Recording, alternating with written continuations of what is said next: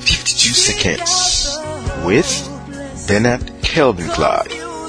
And now, today's word. Be useful. Be yourself. One could be successful, yet not fulfilled. But when you seek fulfillment in what you do, you become successful. Think about this. I like the way Paulo Coelho, an international best-selling author, put it in his latest book, Manuscripts Found in Accra. He said, Ask the flower in the field, do you feel useful? After all, you do nothing but produce the same flowers over and over. And the flower will answer, I am beautiful, and beauty is my reason for living. Ask the river, do you feel useful? Given that all you do is keep flowing in the same direction. And the river will answer, I'm not trying to be useful. I'm trying to be a river.